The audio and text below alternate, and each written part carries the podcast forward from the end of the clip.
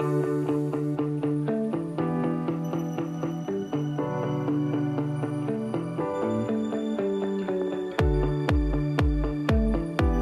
my name is Liz, and you are listening to the first ever episode of the Sunny Mary Meadow podcast. So, thank you for being here. And I am just as excited as you are to see where the heck this thing goes. Um, I really feel that there is a need for a podcast about cut flowers, and my story. God. okay, we might end up keeping this, so I'm just going to keep talking. My fiance just peeked around the corner and started taking a picture of me because he's creepy like that. Anyway, so that's love.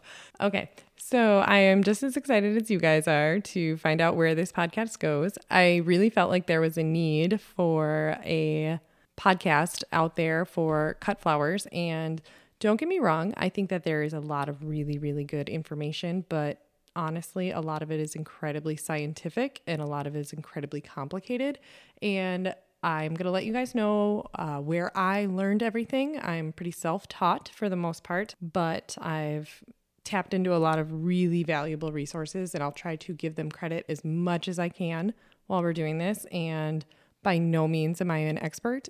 I definitely want to say that you should check out your local state extension if you're ever wondering anything because they're going to tell you how to best grow things in your area. I hope I never give you advice on growing something invasive in your area or something that's illegal or, you know, that you're going to come sue me and, you know, something that's poisonous to your cat. So, you know, just just do your own research and don't come back at me if uh if any of that is not valuable to you. But the thing is, I actually am not a flower uh, educated person. I actually have my doctorate degree as a nurse practitioner. I started out in high school competitively judging flowers in FFA and was really excited about it and I loved it, but I had no idea how to make a career out of that. So I ended up going for nursing because that was a logical thing to do that paid well. And I just thought, you know, I'll come back to it. But I just, I really didn't want to work as a florist and I didn't really know how else to have a career in flowers.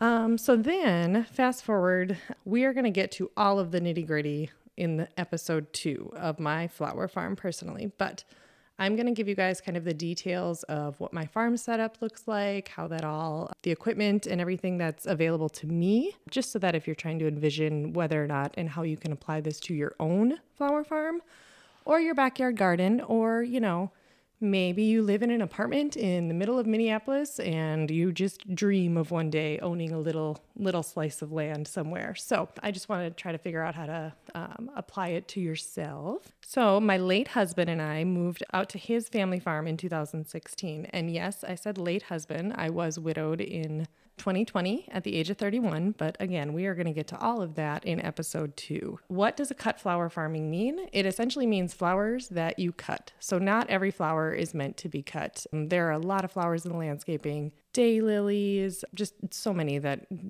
do terribly in a vase. So, not everything is meant to be a cut flower. Um, there's a lot of difference between cut flower farming or cut flowers and horticulture or just in a greenhouse in general. And, you know, just the thing about cut flower farming is a lot of times, you know, if you go there and you expect to see some beautiful meadows or beautiful fields, keep in mind that the majority of them are being cut. And so they're not as pretty as you think they would be. They're kind of ugly actually because all the flowers, most of them, you have to cut them before they start opening up. And that's how they get the longest vase life. So, keeping that in mind, so you know, if you are really thinking of cut flower farming and you think that you're going to have this beautiful floral oasis in your backyard, maybe you will, but probably not because you need to cut every single stem in order to make any money because you have to sell them. Unless you just way overplant, but then you're spending a lot more money on seeds. And that's okay. If that's what you want to do, that's fine. But just keeping in mind that if you were to go to, you know, an actual flower farm, they're going to cut those sunflowers down before they even open. So I live in central Minnesota and right on the border of zone 4A and zone 4B, right in the center of the state. So right now, for example, the actual high temp today was negative two. And I think when I left for work this morning, it was negative 17. So it's very cold here. Cannot grow anything in a high tunnel over winter, anything like that. I do not have an actual greenhouse. I start some seeds in my basement with grow lights, and the rest I order plugs. I have a high tunnel where I plant a ton of tulips and will plant some ranunculus this spring. I am really excited to talk about that as it comes because my plan is I'm going to tell you guys my whole plan, all the research I've done, how that's going to work, and then I think we're going to record an episode later in the summer of what actually happened. And I'm really excited to put those back to back and see how that really turns out. So, then the other thing that I have growing is I have 500 peonies that I planted this last year. And again, we'll do a whole episode on peonies, but I will not be able to cut those for a couple years. So, I have the tulips, half of them inside the high tunnel, half of them outside, so that they bloom at different times. And again, we'll do a whole episode on high tunnels later. And then I have my annual field, and that is my bread and butter of what I do. I've actually changed it up a little bit this year, and I've got a row of, they're four feet by 60 feet, and I have 18 rows of that with six feet of grass in between them. So it's going to be much easier to get through with the four wheeler and with the wagon and planting the or and picking the flowers, and then also for a U pick area. And then, you know, the thing is also, like I said, cut flowers are not super pretty. So I'm going to be going through and I'm going to do a row of zinnias, a row of dahlias, you know, divide up those flowers that that you have to wait until they're fully opened in t- order to pick them just so that there's some beauty down there because I don't want to have a bunch of sunflowers and cosmos and you know just a bunch of flowers that you have to pick as they're barely opening or it's just going to look like a bunch of greens. So that's what it looks like the majority of the time, honestly. And so that's what I have for my flowers down there. I do have a few rows of perennials um, up on the other edge of my yard uh, that's used for cutting. And I'm going to be adding more to that this year. I've got some phlox, some sedum, I've got yarrow, and I've got delphinium. And so I'm going to be trying to expand that a little bit more. I have a few other trays of plugs coming, but eventually I'd like to have some rows of perennials. But it's a lot of work to keep up with the weeds, and a lot of times just starting over with the annuals works. I'm going to have a whole, I believe, the probably episode three, it's going to be where we really talk about what I plant, whether or not it's direct seeded, if it's plugs, if it's something that I start seeds of on my own and then go from there. But um, and really divide up how I decide what I actually start from seed, what I can direct sow, and how it you know and how I put what's where. I've also got a really nice cooler for my fridge. That was uh, I started using that this past year, and I wish I had used it sooner. The farm that I live on had a butcher shop this butcher shop has a huge walk-in cooler. Um, it's from the 1960s, I believe, so it stays about 39 to 43 degrees in perfect humidity. I, I could not dream of a better cooler for storing flowers. I was always really worried that my electric bill would go way up, but it only went up about 100 bucks a month, and I'm just set to go on a cooler.